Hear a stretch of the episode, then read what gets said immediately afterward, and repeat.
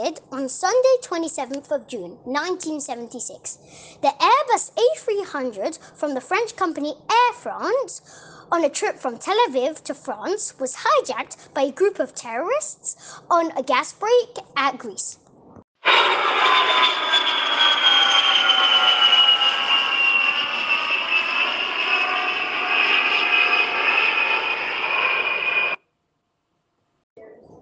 On the plane, there was 248 passengers and 12 crew members.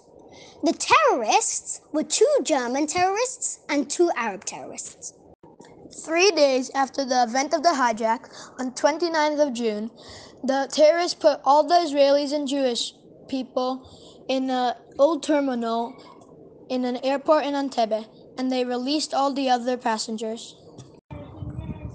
The hostages from the Muta Entebbe that are still alive today tell people their experiences um, when they were separated from the Israelis that weren't Jewish.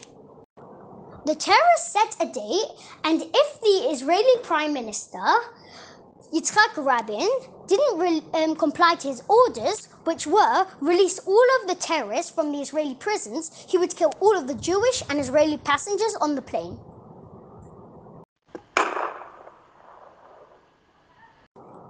The Israeli Prime Minister Yitzhak Rabin wasn't in any rush to make plans for the Israeli army to get the hostages released.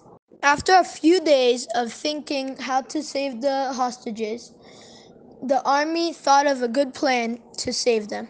3rd of July, four Hercules Israeli planes flew off and were on their way to Entebbe to rescue the hostages.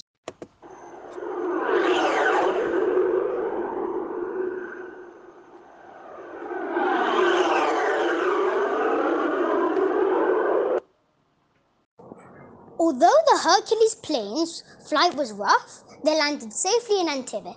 Although the first plane was supposed to land on a dark runway, he accidentally landed on a well lit, full of light runway.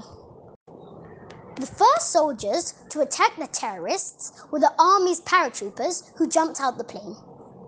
After the soldiers landed, three Hercules planes landed beside them to secure the area.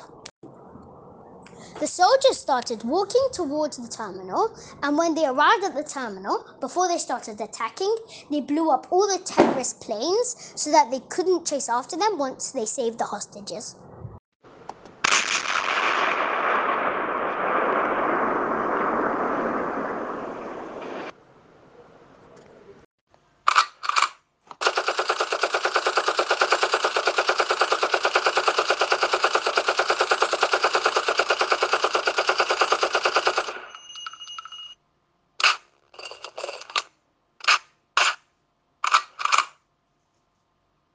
The soldiers started to attack the terrorists. The terrorists did fight back, but in the end, they successfully killed all the terrorists.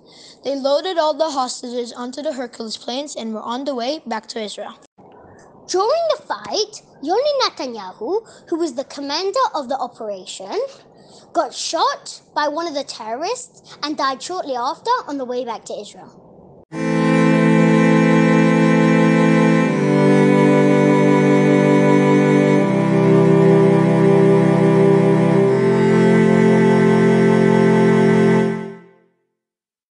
This English podcast is made by Ozzy and Nadav Levine.